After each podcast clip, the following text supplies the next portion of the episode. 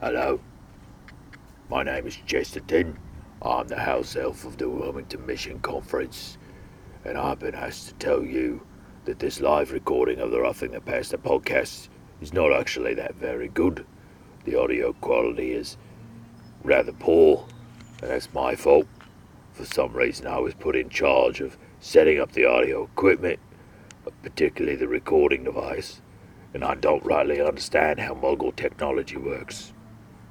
So the recording you're about to hear is a, not off the soundboard, but instead just a recording from the room.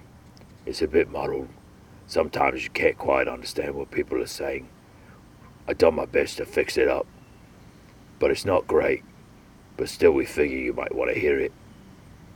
My apologies. I've already punished myself. I've eaten a bag of ants, slammed my fingers in a drawer, and I ran with my foot with a giant tea trolley. Anyway, enjoy this live recording of Roughing the Pastor, recorded live in New Wilmington, Pennsylvania, at the Westminster College campus on July 24th, 2019. Bloody muggle. Ladies and gentlemen, I- oh my goodness. So, my name is Elliot Domsky, and today you will be listening to Roughing the Pastor with Tyler Domsky and Jay. Um, Friday. yes. Just Jay. Thank you, Elliot.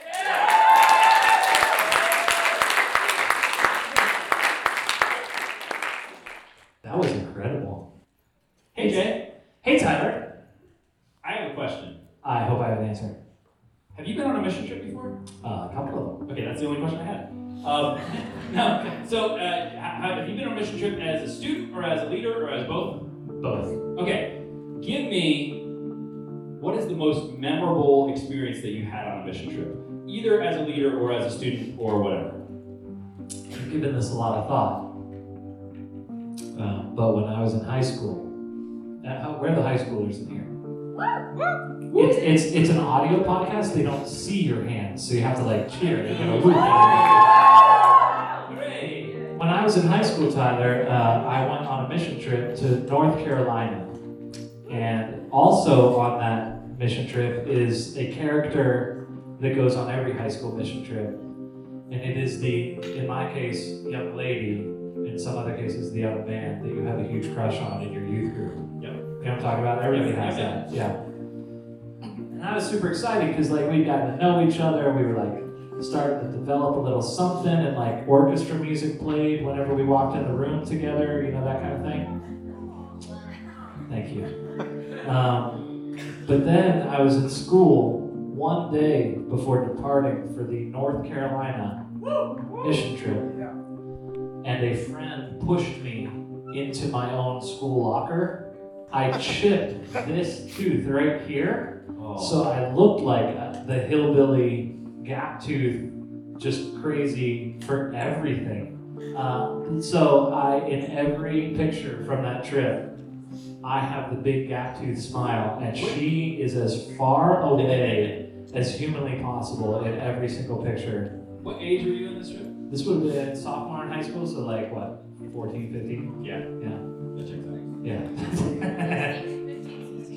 I don't know, 15, 16? 15, 16? I had Sorry, a summer sophomores. birthday Sorry, though. sophomores. I had a summer birthday, so I, mean, I'm, I was behind everybody on that stuff. Yeah. I don't remember a thing about what we did on that mission trip other than I walked around the whole week like this, so that nobody would know. Nice.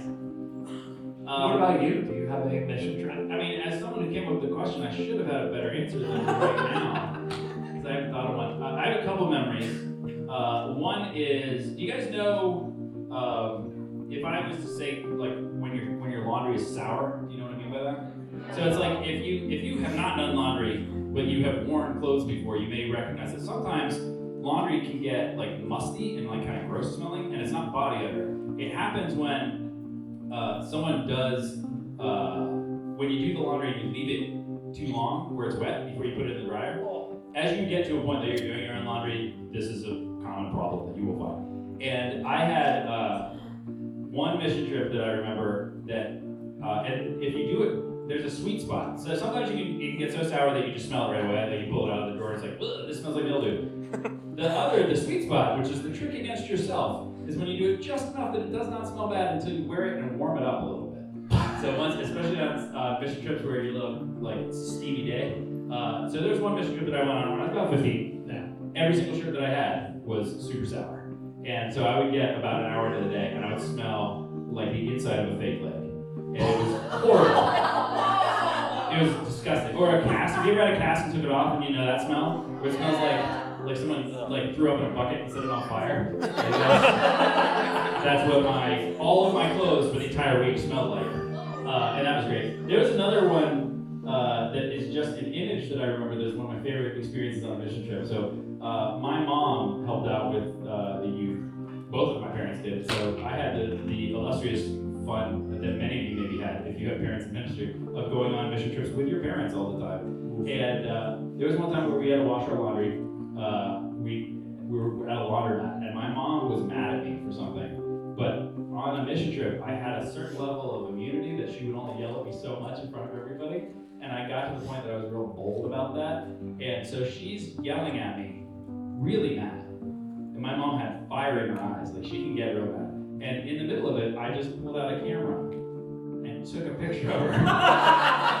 and, and, and very selfie style, before that was really a thing because this is all filmed, so I didn't know until two weeks later what happened. And so she's yelling at me, and I'm like, mm mm. And then I take a picture of my mom, and it's still one of my favorite pictures of my mom and I is her wanting to burn me to the ground. and me not caring at all. And I got in big trouble for that. But like, so it's like a picture before you get punched or something like that. Like something terrible happened after that picture, but I can't remember uh, because she did really yell at me after that. like all the rules came off of like I'm not your mom on this trip, but she was really my mom in that moment.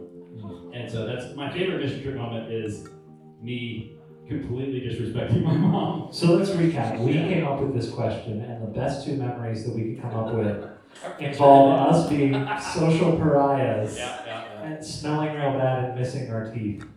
Yes. Cool. So, uh, so glad you came to hear two really cool guys talk for a couple yeah. hours about yeah. so uh, I'm Tyler, I'm Jay. and this is Roughing Roughing the Pastor.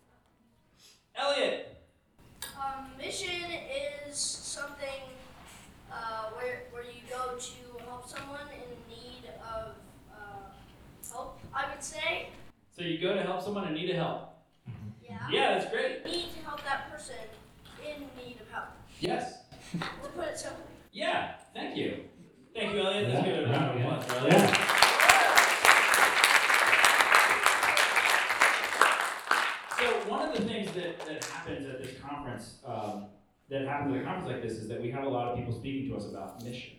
Um, and that definition, I think, is actually a really good definition. So again, you go to a place where people need help, and you help them. Um, where do you have to go? Yeah. For mission. Obviously Africa. Yeah, and especially at a place like this, we usually hear about people Sweden? in other Sweden. Oh, okay. Uh, okay. other parts of the world, other parts of the um, country, other parts of everything. Usually people who don't look like us. I grew up, so I've gone to this uh, conference every year in my life, and um, one of the things that I always thought was that mission was something that happened in Africa. Yeah. Or happened in Well, what's the Asia. second word, right? It's a mission trip, Yeah, right? You gotta go somewhere. Yeah. Mission trip is not down to the store. Right. Mission trip is somewhere else.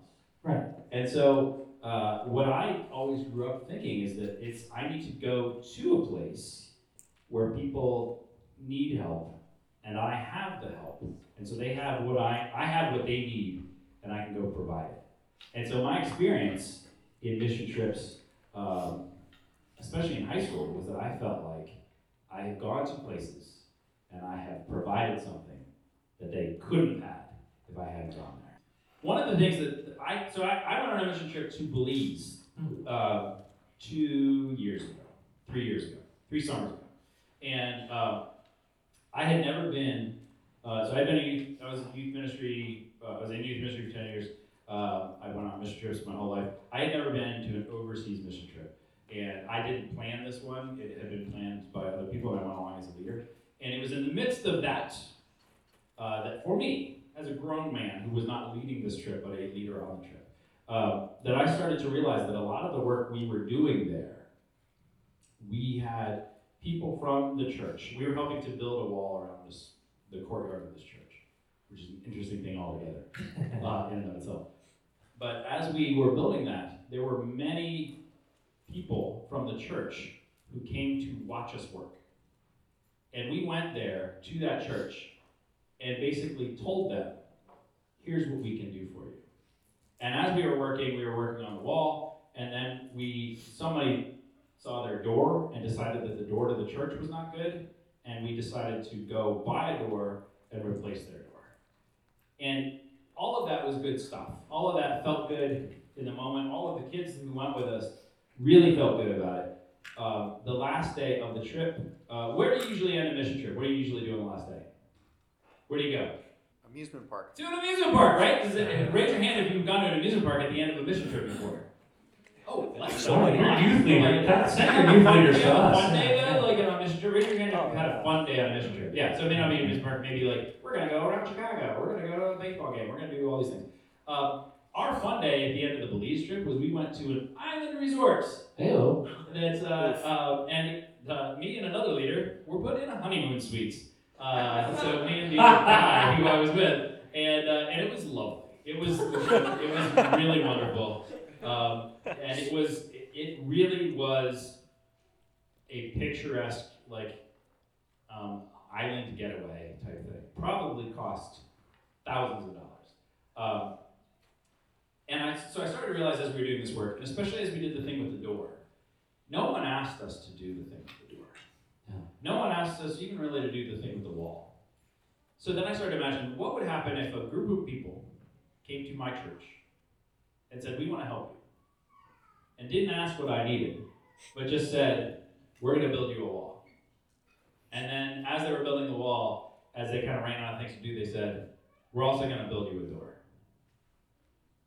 And I started to think, for me at least, that would make me feel bad. if someone came to your house and kind of said, you know what you need is you need a better house, um, and I hadn't asked for it, that might make me feel bad. We went once on a mission trip to Africa, to Malawi, Did you and see the rains down there? I did see the rains down in Africa. But I saw the Toto rains and not the Weezer rains, and I will fight anybody. Uh, but we went and we flew, and it's incredibly expensive to fly to Africa, uh, and, and so we only had one check bag. So we decided that building The materials. whole group? Yeah, everybody had to cram into one bag.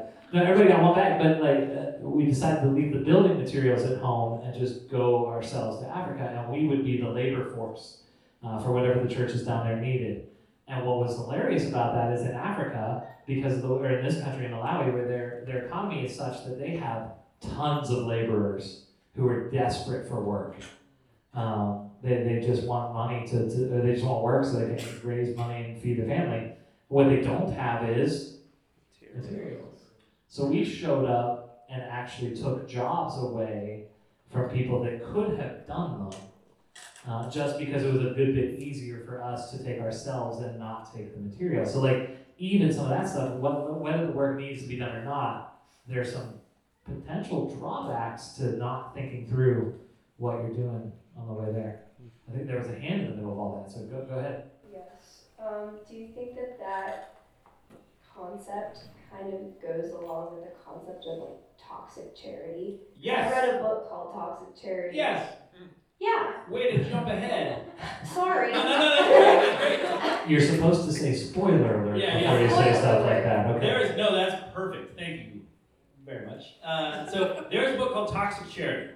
Uh, Toxic Charity, which is a very accessible book even to all of you. Um, uh, no, uh, patronizing. Sorry about that. Uh, of course, you all read books. He meant me. Yeah, so I read in like a read. second Yeah. reading. Um. Toxic Charity is a really good book that, that gets at this idea. Actually, can you, you want, do you want to tell us what do you, what do you know about Toxic Charity? So the concept of toxic charity is just kind of differentiating. That's a big word. Yeah. Um, That is not acceptable to me. charity that is Ten points to Gryffindor. especially your mission, um, making it more of a partnership and um, making sure that you are giving the people what you need, what they need, excuse me, and not what you want to give, and um, that you are supporting the people and teaching the people and giving them the resources so that one day you won't have to go anymore. They can be self-dependent, self-reliant. Absolutely. Thank you very much. Uh, smattering of applause for that. Alright, so I want to take a moment just to tell you about a smattering of applause. So that was More than a applause. So smattering. a smattering of applause is uh, the awkward applause where like someone, yeah, where it's just like, And I like that. yeah, not, not like a one clap, but like everyone give like three or four claps, like. Perfect smattering of That was applause. it. That was the one. That's when someone says like right, and you're like no. um, but you feel like someone tells you to, to clap. It's like when you go to like a worship service, and like everyone put your hands up if you love Jesus. And you're like, man, I love Jesus, but I don't want to put my hands up. Um, you know, I guess I guess we're all this. Okay, here we It's go. Eight in the morning. I Yeah. gotta keep my hands up. Thank you, Jesus. Wolf. Um, so one of the things, and, and thank you very much for, for Toxic Charity, exactly that book too, is where we're going. Um, and uh, um, one of the things that, that, that Toxic Charity is really even talking about too is this sense that so much of mission and mission trips, and whether you know this now, mission trips for high school students in America is an industry. No joke. There are businesses, for profit businesses, that sponsor trips to send you places. So if you ever done a, and I don't necessarily know that these are the ones, but if you ever done like a Youth Works trip, or a Brain Pelicans trip, or a Team Effort trip, like those are ones that you show up and they just do all the stuff for you. I'm not necessarily saying that those are bad places, but they there is a cottage industry in doing that. And some of those trips, I as a leader would go and we did one time we literally did this. One day, we dug a hole. The next day, we went back to that hole and we filled it in. Because they did not have any work for us to do, and they wanted to keep us busy. And so the and th- there are other times that I went. Um, one time we built a set of stairs that was terrible. And I don't know if you've ever been on stairs before, but you kind of need them to work. Like there's, there's a lot of things that can be like I don't know. I mean, this is okay if it doesn't work. Uh, stairs are not one of them. Stairs are critical. Stairs have one function, and it's to keep you from falling and to get you up higher. And if they don't do either of those things, then they cease to be stairs. And we were we were told to build stairs. We were not given plans for building stairs. None of us knew how to do anything. Did And you go to like the Lego store first? Because those the no, they gave us some wood, but they didn't. We had to cut. It was really, really bad. And they told us the leadership of the program told us the quality of work doesn't matter Ooh. as much as building relationships with the homeowners. Now, I want to remind you, we were at, with these homeowners, we were outside of these people's house for three days. I had a team of probably 15 high school kids of varying degrees, two leaders who had to keep these high school kids uh, interested. None of these high school kids were really passionate about building stairs.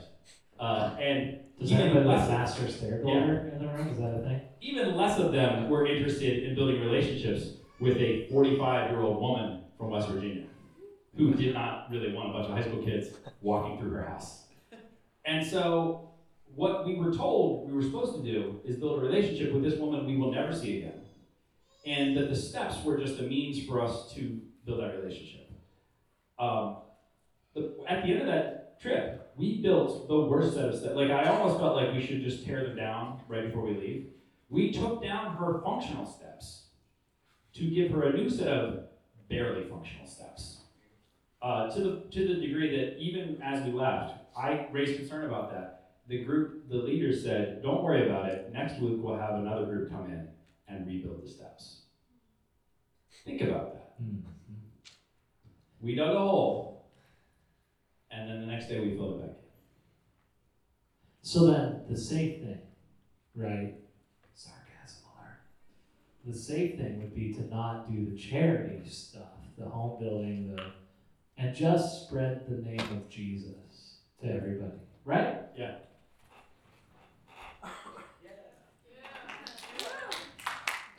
Smattering of applause. Hey!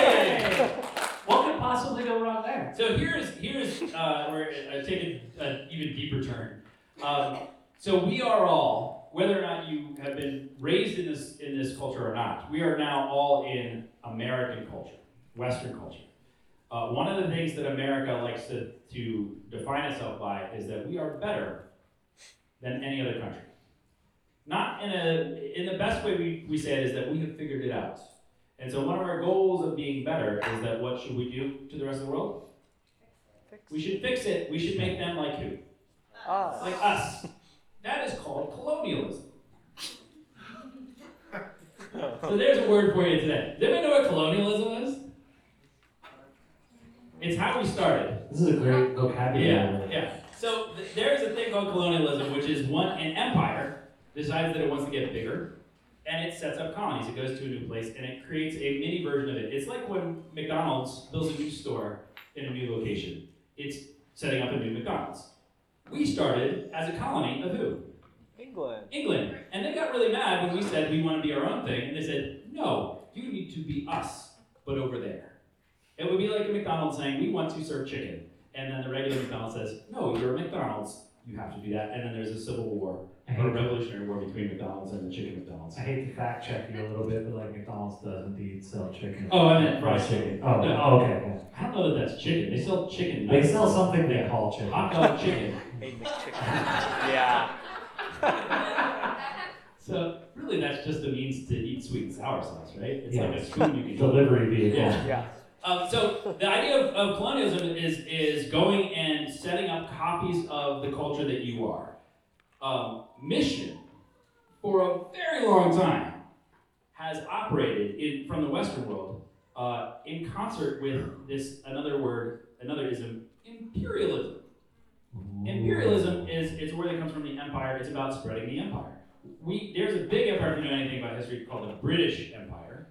That was a big thing. It's why a lot of the world speaks English, and why uh, a lot of the world likes soccer, um, and why several countries still have the Queen of England on their money. But the reason why I'm bringing it up is that this is something that uh, is modeled in a lot of these trips. And the whole concept of imperialism, colonialism is saying, we have figured it out. And the way that we help people is by making them like us. Is that the way you help people? What should we make them like? Them, yes.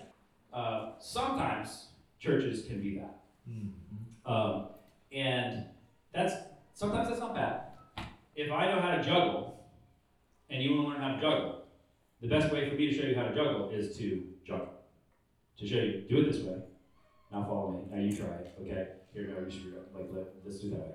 So there is a legitimate helping of like, watch me do what I do. Um, the problem with mission in that way is that there was this concept of we civilization, whether that was Britain or America now, uh, that the best way in which the world can exist is if it looks like one giant America. Uh, the problem is, not everybody is American. And if I was to come in and say, um, uh, I did this, I, my sister's 10 years younger than me, and um, I had to be in charge of her a lot when I was uh, in college, so I was like 20 and she was 10. Continue to pray for her. Yeah. And one of the things that I did um, as a as a 20 year old who had to watch a 10 year old was I told her all the music you like is garbage. all the movies you like are terrible. Here's the music you should like. And I just told her, you have to like what I like. You have to watch what I like. And everything that you had liked is terrible. And it worked for me. Uh, and then my 10 year old sister became a lot more enjoyable to hang around with because she liked all the stuff that I liked. And 10 year olds are very susceptible to that kind of uh, encouragement. The problem is, um, that's not who she was. She's not me. And that wasn't fair to her. A lot of times, mission has looked like, in the past, going into a place and saying, the way that, let me tell you about Jesus, but first, put on some clothes, learn some English, build a building that looks like this, and then we can talk about Jesus. So it's not so much that people are spreading Jesus, it's that people are spreading their vision of who Jesus is. White Jesus. Yeah, right, Yeah. right. Um, so you guys are um, largely in and from America. You exist in an American space. But do you uh, have the same experience as your parents did? What's one thing that's very different that you can hold up that's rectangular shaped? yeah. Who has one of these? Okay. iPhone or Android? Yeah. That was an informal poll. Thank you for participating. Yeah. Well, uh, Jimmy's got an Android. Um, so, as uh, have you ever had people um, ask you why you're staring at your phone all day? How does that make you feel? Kind of bad. Oh, does it make you feel great? I heard attacked. Did I hear attacked? Yeah, great word for that. Could you spend too much time on your phone? Yes. Absolutely, we're not idiots. Can you eat too much pizza? Yes. No! Yeah, everything. everything has limits. Everything can be a problem, even good things. And that's one of the things, like, kind of most of the worst, the most corruptible things, um, most of the, the sins that have been articulated are not you're doing a bad thing, it's you're doing a good thing in a bad way. So when, when people say you're on your phone too much, uh, is that always true? Or do you think you're on your phone too much? Yeah, most of the time, no. Because a lot of times, what are you doing when you're on your phone? You're ignoring That's one thing you can do. Yeah, you can you can use it to, to ignore the situation. But what are you looking at on your phone? Friends. Friends. Yes. So sometimes you're doing games and stuff like that, but more than more often than not, probably you are in social media in some way. You're texting some way. You are on Snapchat. You are uh, in various ways communicating with people. And so it is an opportunity that you could be using to connect with people that you wouldn't have been able to connect with otherwise. One of the things that I found, especially about a place like this, so a place like this, you're connected with people who live in lots of different places. And so uh, when I was in high school, um, you would meet people at conference, you would connect for a week, and then unless you were real industrious and would write them a letter, you would not see that person or hear from that person again until the next year which was like going to camp or something like that.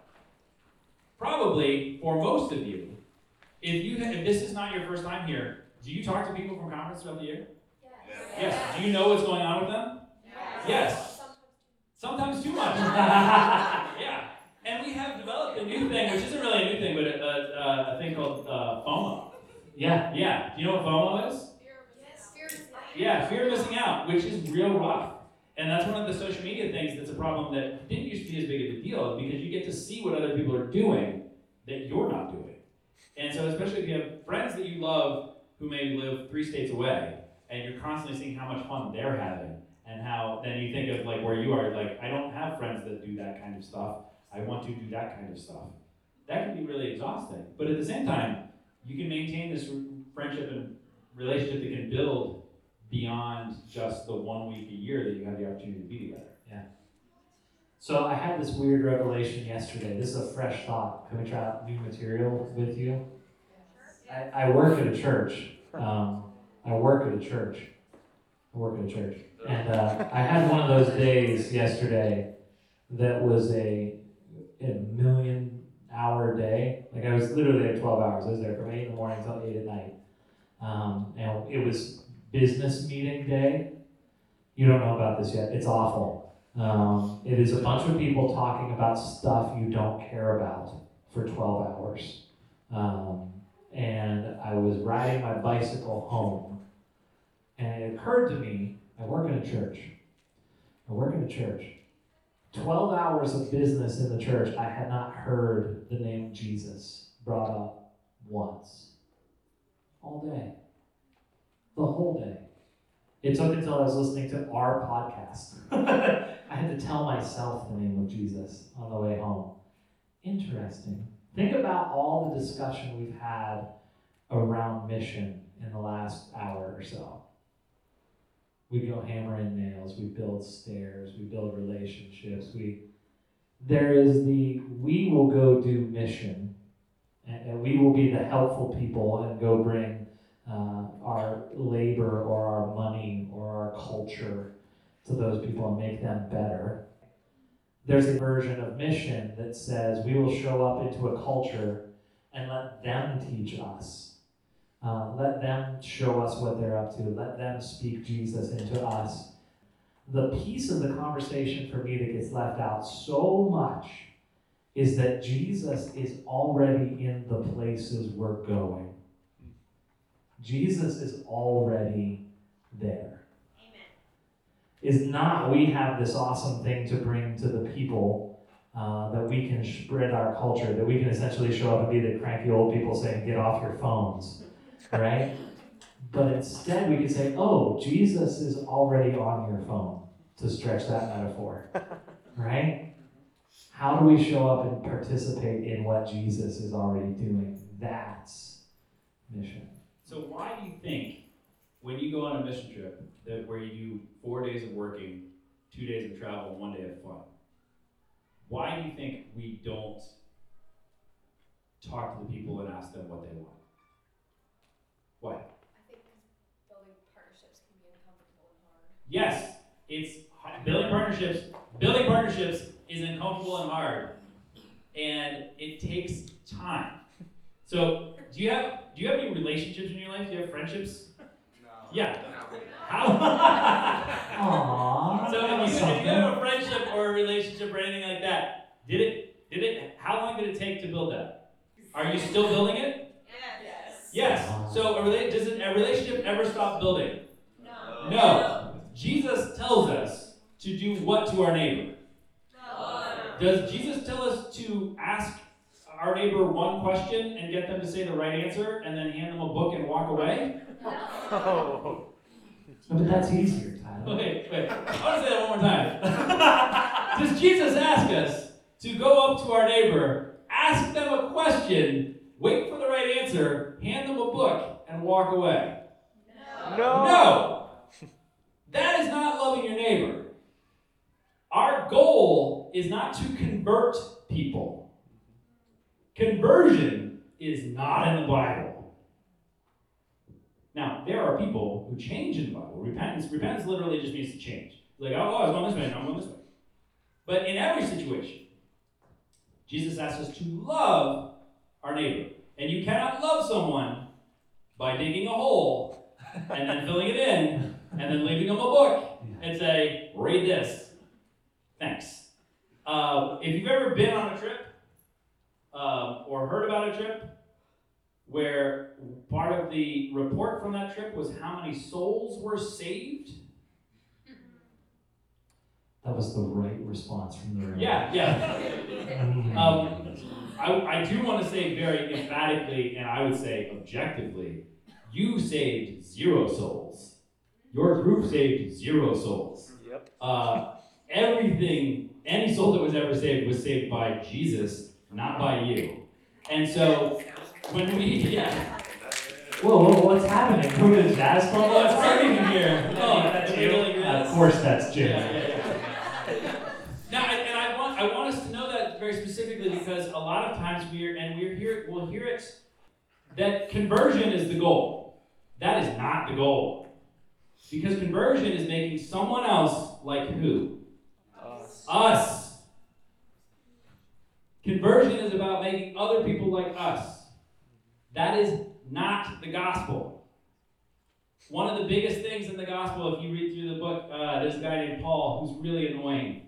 Uh, because Paul, Paul has a lot of fans, and the biggest fan of Paul is a guy named Paul. That's so true. Paul spends a lot of time telling he's like, hey, did you hear about Paul? That's me. Let me tell you how great I am. And so he then spends several chapters talking about how great he is. And then the man is like, it's all about Jesus. But it's like, all right, dude, you talked about yourself for But it's like kind 10 of minutes. Paul. And then Jesus, Jesus at the end. I don't think that counts. Anyway, so Paul, one of the big things that Paul says, though, is that we cannot go and make people like us. You can't tell people that they have to be. This is where the circumcised comes in. So if you've ever read the Bible you read circumcised, you're like, ooh, I don't want to read this anymore. Gross. Um, what he's talking about is literally, um, in order to become Jewish, you had to be circumcised. Google it with the safe thing. Don't do not Google it. Yeah, don't, yeah. Put the safe search on. You look it up in a dictionary, and you don't know what that means. Um, but so what that is like is a physical way of showing that I belong to this, not in a way that people are going to see. So it's a very interesting choice. Uh, but so it, uh, what people were starting to say is that in order to become Christian, you had to become Jewish first, and you couldn't be Jewish unless you were circumcised. So there's a bunch of people called uh, the Judaizers who were going around saying to this new church, in order to become Christian, you have to be Jewish first. And Paul said, no. One, that's stupid, and it's not a great marketing tool. Uh, but also, Jesus For took just away all one easy payment of. Yeah, Jesus took away all those rules. Jesus fulfilled all those rules. So we don't have to do that anymore. You don't have to become, because it was really saying, in order to believe in Jesus, in order to be saved, you have to become like us first. And Paul was saying, no, you don't. And then Paul says things like, to, to a, a Jew I became like a Jew, to be, a Greek I became like a Greek. In Christ there is no male nor female, slave nor free, uh, Jew nor Greek. And what he's saying is that Jesus is for everybody.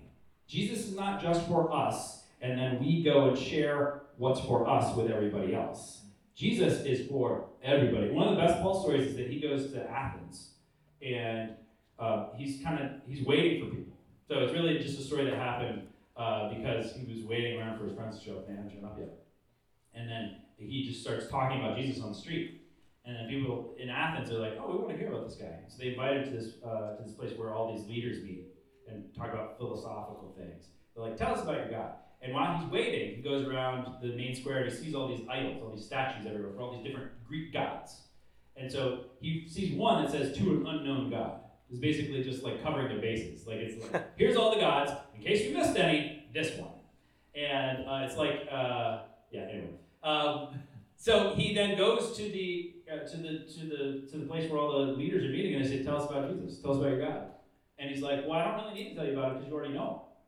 You have a, a statue for this guy. This is the guy who created all everything." And he doesn't go and say, "All these other guys are terrible. You should knock them down. I got the only real one." He says, "You guys are super spiritual. You're in touch with the idea that there's stuff bigger than you. You already know this guy. You just don't know his name. And I happen to know his name because I was lucky enough to meet Jesus. So let me tell you about Jesus. Jesus is already here. You just didn't know his name. One of the things that um, I'm a pastor at a church an hour north of here, and I have uh, an hour south of here.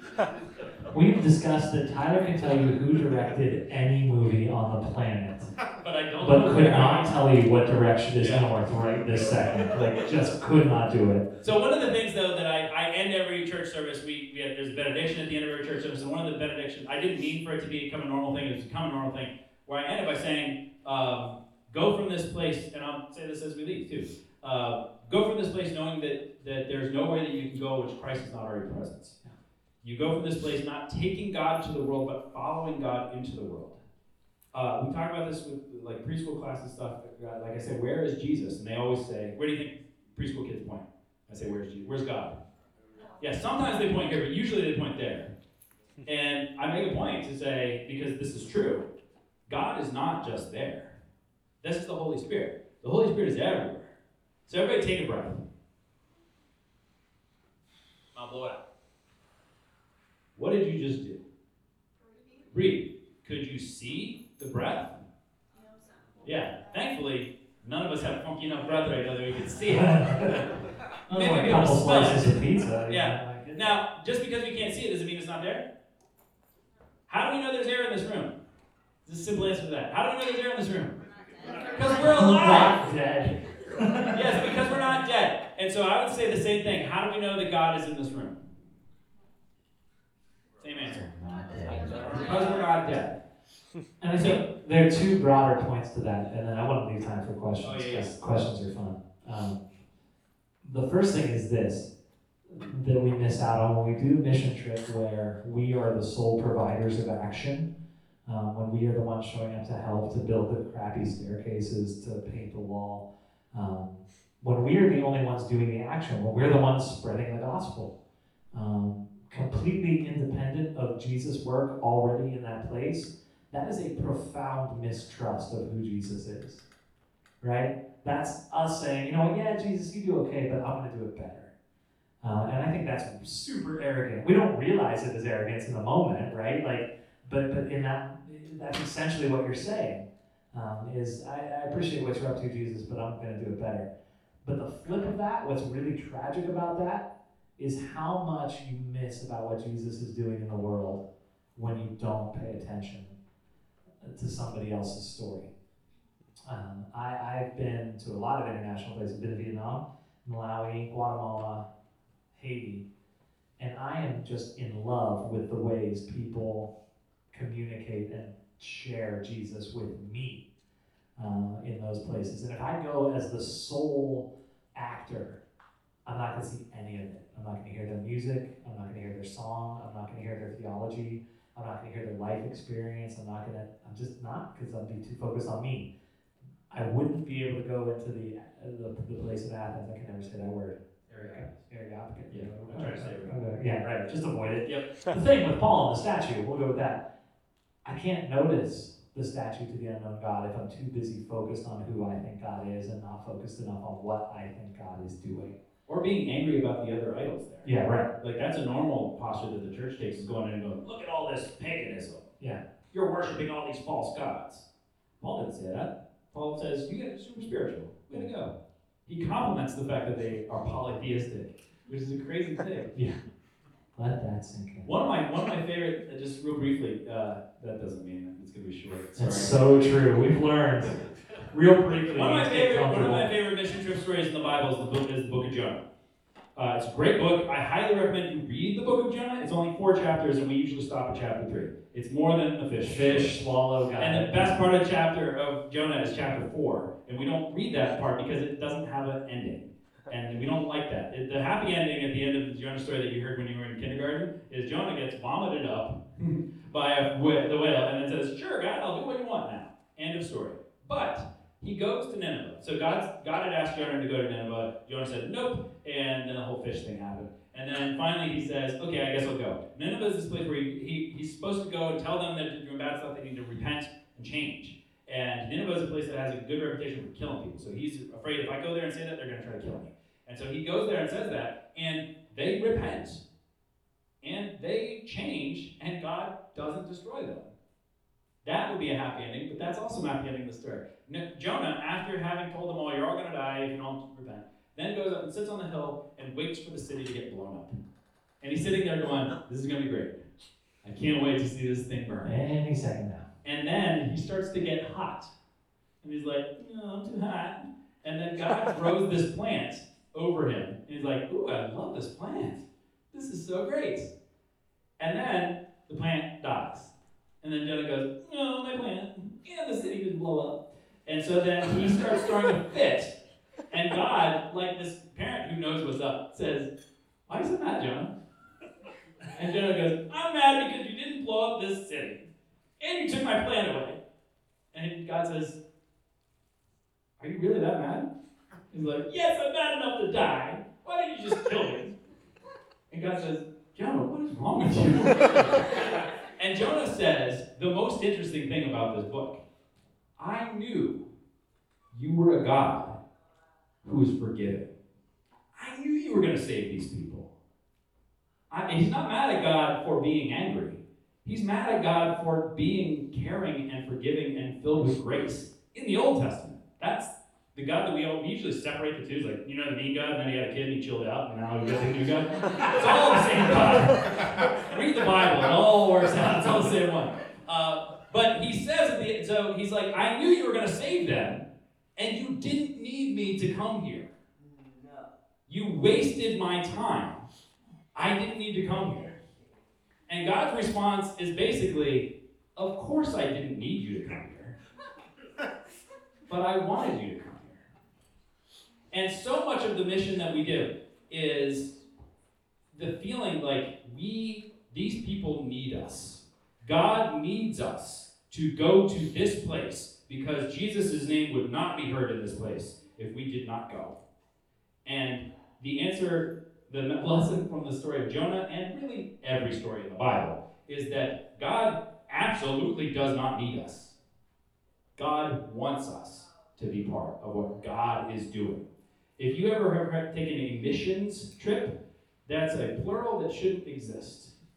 There are not missions, there is one mission. It is not our mission, it is God's mission. And God is inviting us to bear witness to that. To just go to a place and say, Holy cow, I never would have thought that God could look like that. And if we go to that place and say, Let me tell you what God looks like, then we're going to miss what God is already doing there. We are Jonah. And also, the end of that story is uh, God says, I love you, Jonah. You're annoying, but I love you. Why are you mad about that plan? I made the plan. And why are you mad about this city? This city is filled with 120,000 people and many cattle as well. Do you not think I don't love these people too? Because I do. So I'm happy that they're alive, the same way I'm happy you're alive. And then Jonah says, I'm sorry, God. I understand it. And let's all go and have a nice day.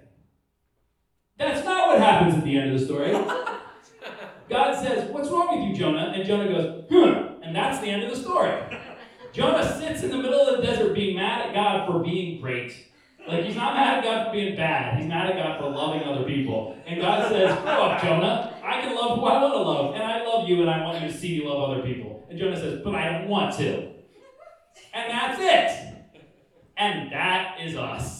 Hot take. Because we want to be the people who, if we're going to go out of our way, we want to change some lives. We want to save some people. We want credit for this city not blowing up. And if it is going to blow up, we want to watch it burn.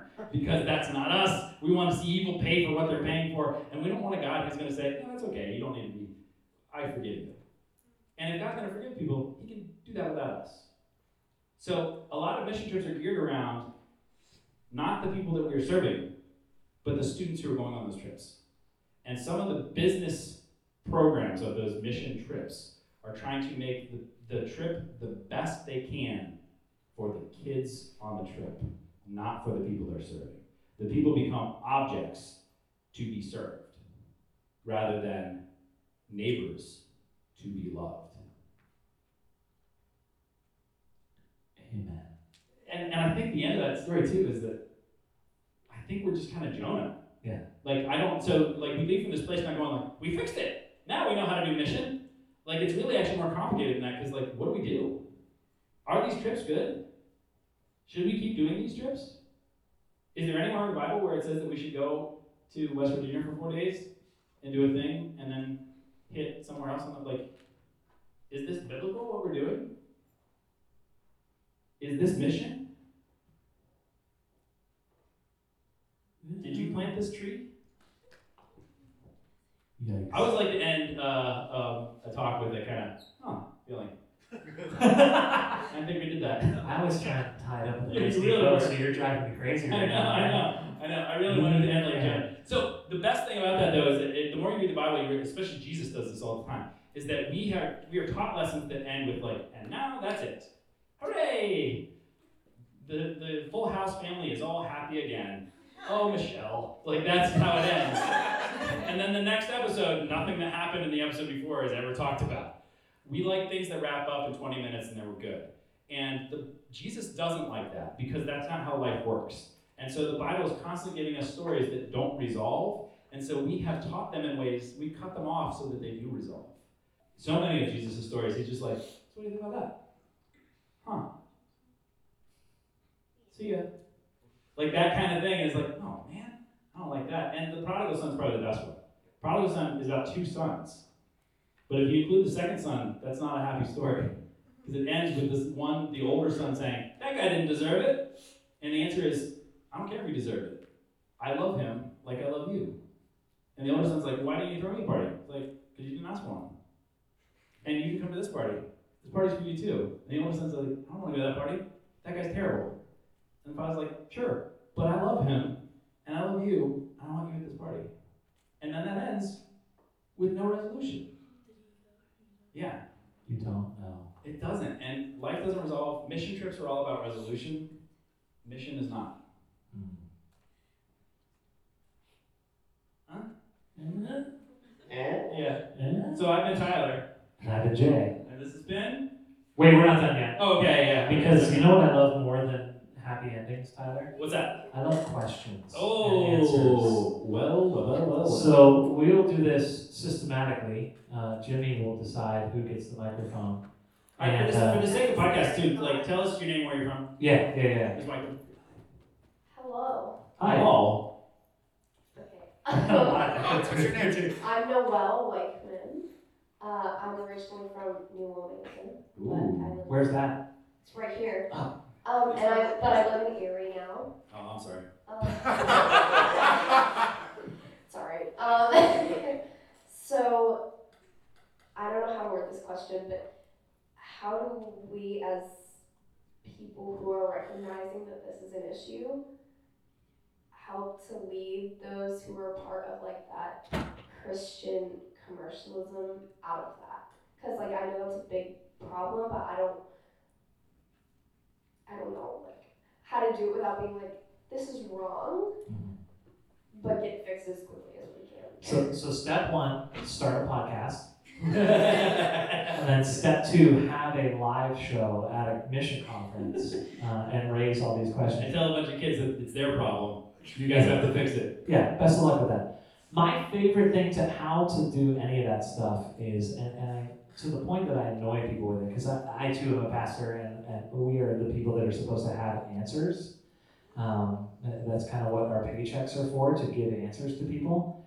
And questions are such a better method to break down those walls than just saying. Because like, if I go to somebody and I'm like, hey, you who runs this mission organization, and you've run it your entire life, and this is the way you've done mission, and you're another spoiler that we didn't talk about. Some people's entire faith in Christianity is built on this mission model that we Yeah. just spent the last hour and a half saying is no good. Yeah, mission trips have been formative in so many people's faith, including mine. Right. Like, it's been, for probably many of you, that some of the best experiences you've had in youth group have been on mission trips. So we don't want to dump on that experience completely. I'm not saying all a little bit. worthless, yeah. Uh, but I don't want to show up and say you're wrong and everything you're doing is wrong. What I do want to show up and say, why are you doing it that way? Why, why are we spending this much time? There's a school in Haiti that our church goes to, and the one wall in the school has been painted about six times. Um, it, it's, we paint one color, and then we paint it again, and we paint it again, and we paint it again. And if someone had shown up and said, why? It might have been different. Um, and I think the other question to have in your back pocket, this is good for every situation, but it's really good for this one, is what's Jesus up to in your life? That question is so powerful on so many levels. Um, so I ask it of my students in my youth group, and they're all super annoyed that I keep asking it. Um, yeah, right. Accurate. But on a mission trip, to show up and ask a staff person, a volunteer, or whatever, hey, what's God up to in this thing we're doing? It might not get you to the answer that you ultimately want to get to, but it will start pulling bricks off that wall of we're just here to help and we're the only ones providing help. If you start to bring Jesus into that conversation, that starts to tear that down a little bit. Yeah, I think, I mean, uh, Jake said it, um, but I'll restate it. Uh, that's what I do. Um, but I, I think that uh, uh, that is a great question, and that's the fundamental question I think of this conference if anything like this. And it's a fundamental question of the church. Um, and I think that the real response is that it's uh, my initial response would have been had Jake had I answered first, I would have said to say this is wrong is important. But even more so, that's not the right answer. What Jay said was the right answer is to say why are we doing this? Um, and not, and I mean like why are we doing this? But like don't be Jonah. But um, that we need to know why we're doing the things that we're doing. And if it comes down to the fact we're doing this so that we can feel good about ourselves, that's the wrong reason. If you're not doing it to love neighbor and love God, then you're not doing it for the right reason. And it, we don't get to tell our neighbor how they need to be loved. And we, but it's so much easier for us to do that because that's, then we don't have to be out of our comfort zone. We can do what we are good at, what we're comfortable doing, and what we can do in four days. And no relationship ever really happens in four days. A follow up? Or a different question? Yeah, I have a lot. Wait, give a different name so it sounds like a different person. Yeah, yeah. What's your name now? My name is Helga. I'm from Wisconsin. No. False. Um, so, mm, there's the, the balance between meshing with their culture and not trying to westernize that um, and act like an empire, but how can we do that when parts, just parts of their culture don't line up with Christian beliefs. We don't want to be like, oh hey, like this is wrong, so we're gonna change your whole culture. But like, also, how do we be like, Bible says this is wrong? We have 15 minutes. Can I get in trouble before? Can I get like kicked out of conference? Let me get, let me give a one sentence Yeah, response okay. and then you can give Yeah, your. okay, all right, let me- Because I, I want to give my response before you get kicked out. Uh, So the, the simple, I mean, the pushback I would say is that, and this is not even pushback, but this is response, is we need to first ask, why do we think that it's wrong? Because our reading of the Bible is Western. We need to recognize our own bias in everything we do. What we think is a great church is a very Western, often white American church. And American Western Amer- Western Christianity is different than any other Christianity. American Christianity is different than anything else. And Christianity didn't start here. Like, it, and it's still the place where it started. It still exists. It started in the East, and so Eastern Christianity, and it never stopped being from the East. But we have made it all about us. So that's and that's not. I, I think your question is a great one. Uh, and there are times where it is going to come against even in a non-Western way that there's going to be some conflict. But there's also a whole lot of conflict in the Western church that we're fine with. Like selling all you have and giving it to the poor, we're fine saying Jesus didn't literally mean that one. But when Jesus says marriage is uh, between a man and a woman, which he doesn't really say, we're fine saying, oh, that's exactly what he meant. Uh, really, someone said, hey, what's divorce? Can we still get divorced? And Jesus says, well, I mean, uh, divorce is bad because it hurts people. And it happens sometimes, but when God said that these two people got joined, that they were joined for life, and so it's really hard if they get divorced. That was his response. No one said, hey, is it okay if people are gay? Jesus didn't answer that question, so let's not act like he did. And Jesus did tell us what we should do with our money, but we're fine pretending that he didn't. because we like money, we don't like people who are different than us. And so we're happy to use the words of Jesus to fit into our current status rather than using the words of Jesus to say that we need to change. We're happy to use the words Jesus to say that other people need to change. Yeah. Did I step on your thing? No, I Okay. mean yes, but no. I'm gonna take what you said and rephrase it because that's Do it. that's how we roll. Um, are there parts of other cultures that we should go and say this is bad? Probably. Like there are parts of cultures where uh, the sex trafficking is is something that needs to be spoken out against, and that's a justice issue. My thing though is on a sheer priority standpoint. You, if you have been fly a lot, have you ever get on an airplane and fly, right? They're doing the safety thing that no one listens to when they've got their headphones on. And the line about the oxygen masks is so critical to everything about life. Put your mask on first before you try and help anybody else. We, I'm going to say this as boldly as I can, we have no right in America to go to any other culture and tell them what they're doing wrong until we figure out what we're doing ours. And to be extra clear, I'm not talking about secular American culture. Tyler turned me on to this Instagram account. Do you know Preacher Sneakers? Yes, that's so funny. It's it's funny in a way that makes me want to vomit. Yeah, it's Uh, very so funny. here's one. I just pulled up one. Preachers in sneakers. Yeah, th- this this account just takes pictures of popular preachers around the world, like televangelists, things like that, uh, and shows what they're wearing at the time. So this one is a post about a T-shirt. T-shirt. How much does a T-shirt That looks cost? like a T-shirt you could get at Goodwill. Yeah, easy, Yeah. easy.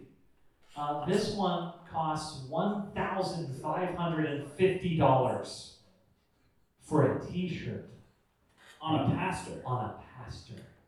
So I'm not saying we need to go out into the American secular culture and fix things. We'll get to that too. Our church is jacked up, people. We just don't have it all together. So, sure, could we go and speak to justice issues in other cultures? Absolutely.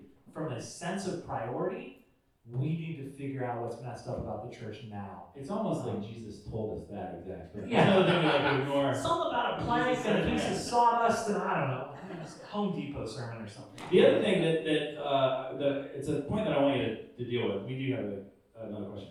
Um, the idea of secular society and Christian society, that is a false dichotomy. Especially if we have a God who is big enough that God exists everywhere, there is no secular. And I want you to hear that. There is no secular. There is, if you really believe in God, there is nothing where God is not present. There are things that are uh, broken. There are things, there's pain, there are things that are trying to fill the void of love for neighbor and love for God with other things. Uh, but that happens as much, if not more, in the church as it does outside of the church. So when we look at the world as this dichotomy between secular that is in, against us and the church which is for us, that is a bad breakdown. And Jesus directly criticizes the people who are for that. Jesus' biggest criticism is not for sinners, it's not for um, adulterers or things like that, it's for church people. He is constantly going against the good guys, the pastors, and the people who know about the Bible who are saying, this is what it needs to be. Those people are bad we're good. And Jesus says, no, you're bad. Stop telling people that. That's almost exclusively what Jesus does in his ministry, is constantly pointing out, whenever we see Pharisees and Sadducees, we view them as the kind of evil villains with twisty mustaches. Those are the church. That is us. When we read the Bible and every Jesus is talking to uh, the, the Sadducees, Pharisees, Philistines, teachers of the law, he's talking to you. We are not the Gentiles. We are the Pharisees and Sadducees. The Bible is very different if you recognize that fact and we let it be that. Because when we view ourselves as the Gentiles, then we're the persecuted people. And that's when we become victims in a false narrative that is not true. We are not victims, we are not persecuted. Yes, there are places where people are killing Christians, but by and large, we have tons of power. And when we act like we don't and that we're the ones that need protected, we are doing exactly the opposite of what Jesus wants us to do. There is an awesome couple of people who have questions. Yeah. I felt like you could have gone for a while on that one, but yeah, yeah. State your name for the record, please. I'm Eliza Lohman. I'm from Wexford, Pennsylvania. Yeah, home of the way. Home of the WEC. Yeah, I know a church there. It's pretty good. By your church. My house is right there. Nice. Yeah. Right across from Whole Foods. Right across from Doesn't go Foods. there. Mm, Okay, go ahead, sorry. Anyway, um, my question is speaking that a lot of us here are younger, how do we bring these concepts to light to our church that's mostly older adults? Like, how do we make this known to them without being like, you're all wrong? These questions are way too good. I know. I was expecting like, what's the Bible? How long have you had your beard? Yeah. Um, that's that's such a good question, and I don't have a good answer for you. I mean, the good answer is um, don't stop asking the question, why are we doing this? Uh, and don't give up on the church. I think that that would be a big thing, especially for young people in middle school and high school. The church is way bigger than the building that you are, currently growing up in.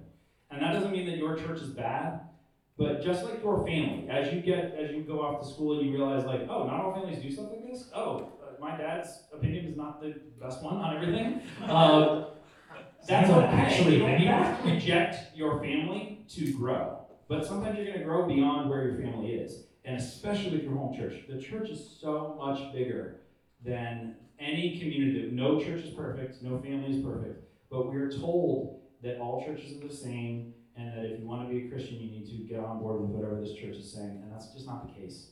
So you're gonna you're gonna start to the more you read the Bible. I mean, really, the hardest thing about being a Christian is when you read the Bible and you realize like, oh, we're not doing any of this. It's almost like they were just not reading this thing. Um, the, the more, I mean, the thing that has made pushed me into being more uh, a resistance Christian, if you will, um, join the resistance, is um, reading the Bible.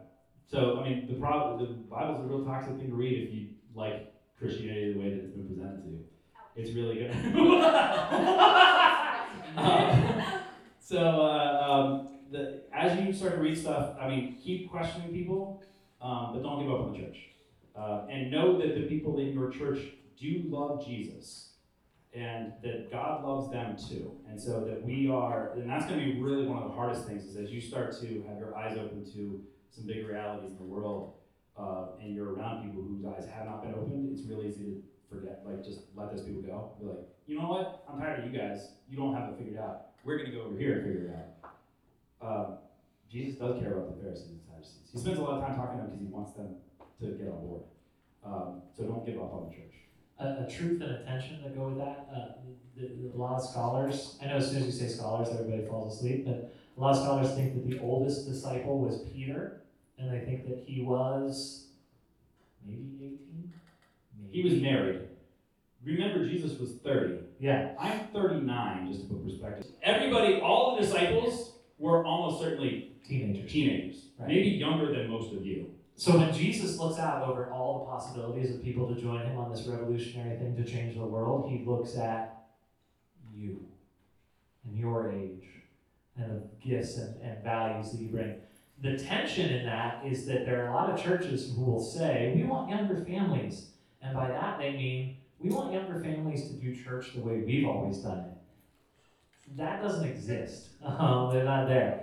So I think for you, and this is hard work, is to insert yourself into conversations that people don't want you to be in in, in your churches. Uh, and, and that's super hard work.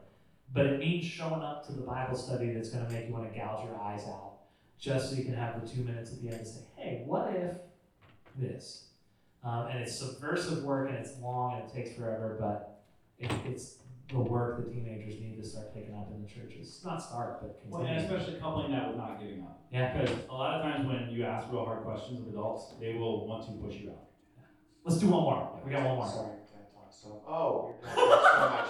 Sorry. Yeah, I want an excited question here. Okay, hello people. I'm Elliot from um, Tyler's house. Up in, the, up in the bunk bed, I should say. This is awesome. Given the proper address, top bunk bed, Yeah, top of the bunk bed. second um, floor.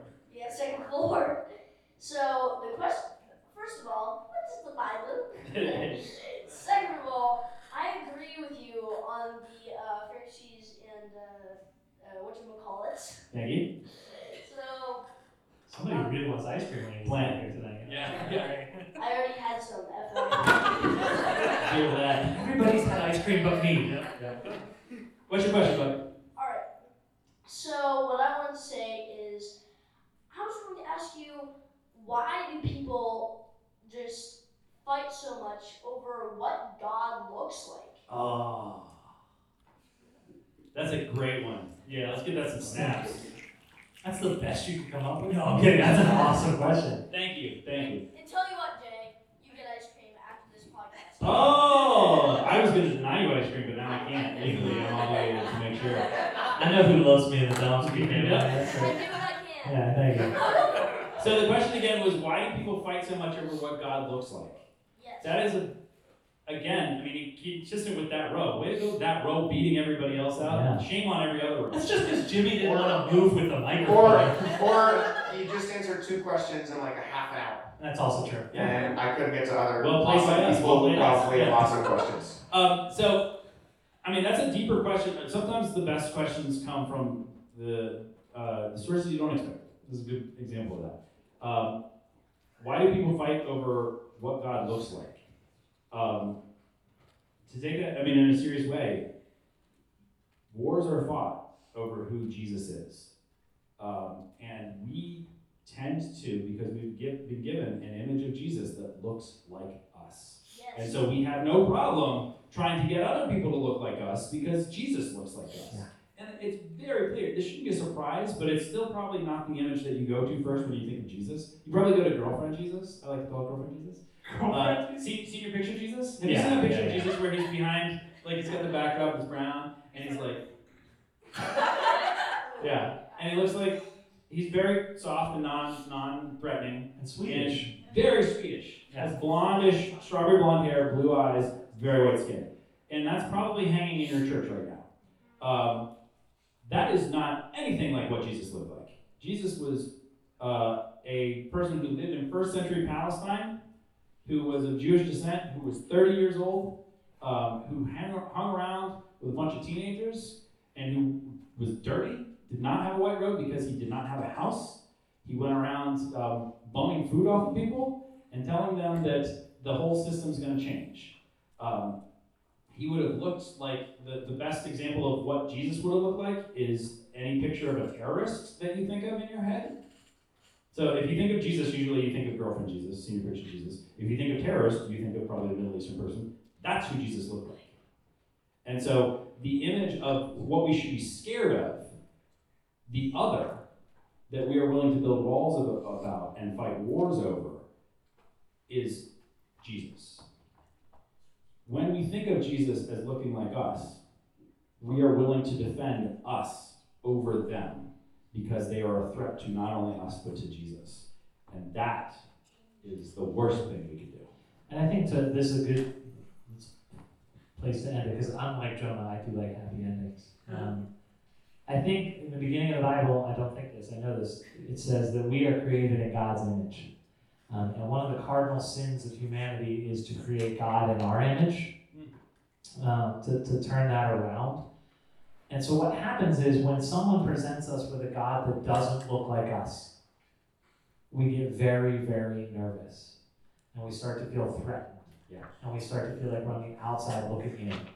Um, which, first of all, take that idea and apply it to everything we just talked about in mission. If we show up and say, God doesn't look like you, God looks like us, we are intrinsically coming in with a threat uh, to somebody. But the thing that I think that ignores is the reality that God, through Jesus, is constantly reminding us again and again, you know I love you, right? You know you're okay, right? You know you're fine, right? This is covered. You are loved. You are included. You are welcomed in. When we feel threatened by someone's version of God or someone's version of Jesus that isn't like us, a big piece that's tied up to that is that we have forgotten what God says about us. That we are loved, that we are okay, that we are going to make it, right? So stop fighting over what God looks like. Start believing what God says. And in that, like, I mean, bringing it back to the whole sense of mission and conversion. I mean, conversion, if mission is about conversion, it's about going to other people and making sure that they change. And what Jesus comes in and tells us is that we are the people who need to change.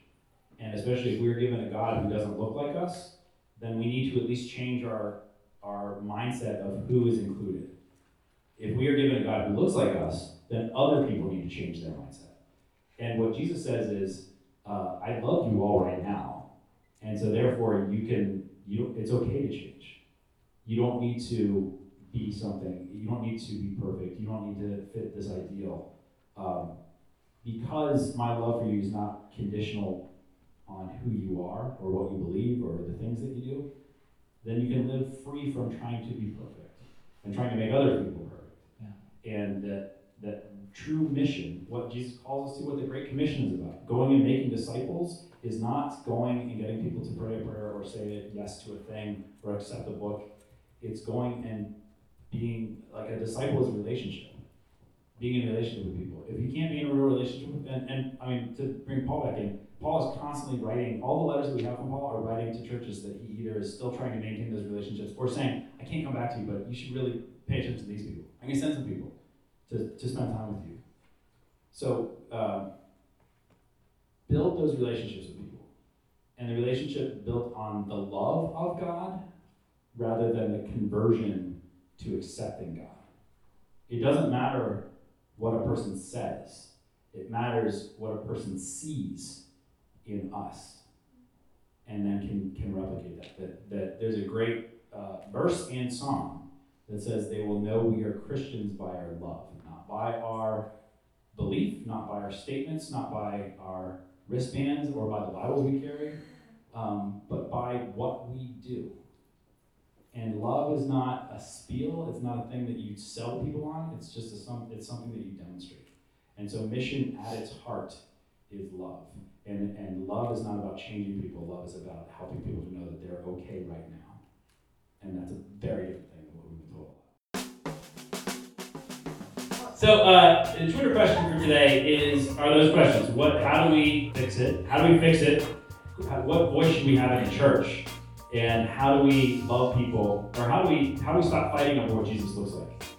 And then other questions like that. Basically, like how do we how do we know what mission is? And and know that you, as regardless of your age, that you have a voice in the church. Mary was twelve.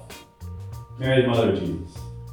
Um, she, I think most, if not all of you, are older than that. Uh, she didn't know what she was doing, and that was okay, because Jesus turned out okay. Um, so you're right in the sweet spot. If anybody talks about you like you're the church of tomorrow, they don't know what the church is. You're the church of right now, just like we are.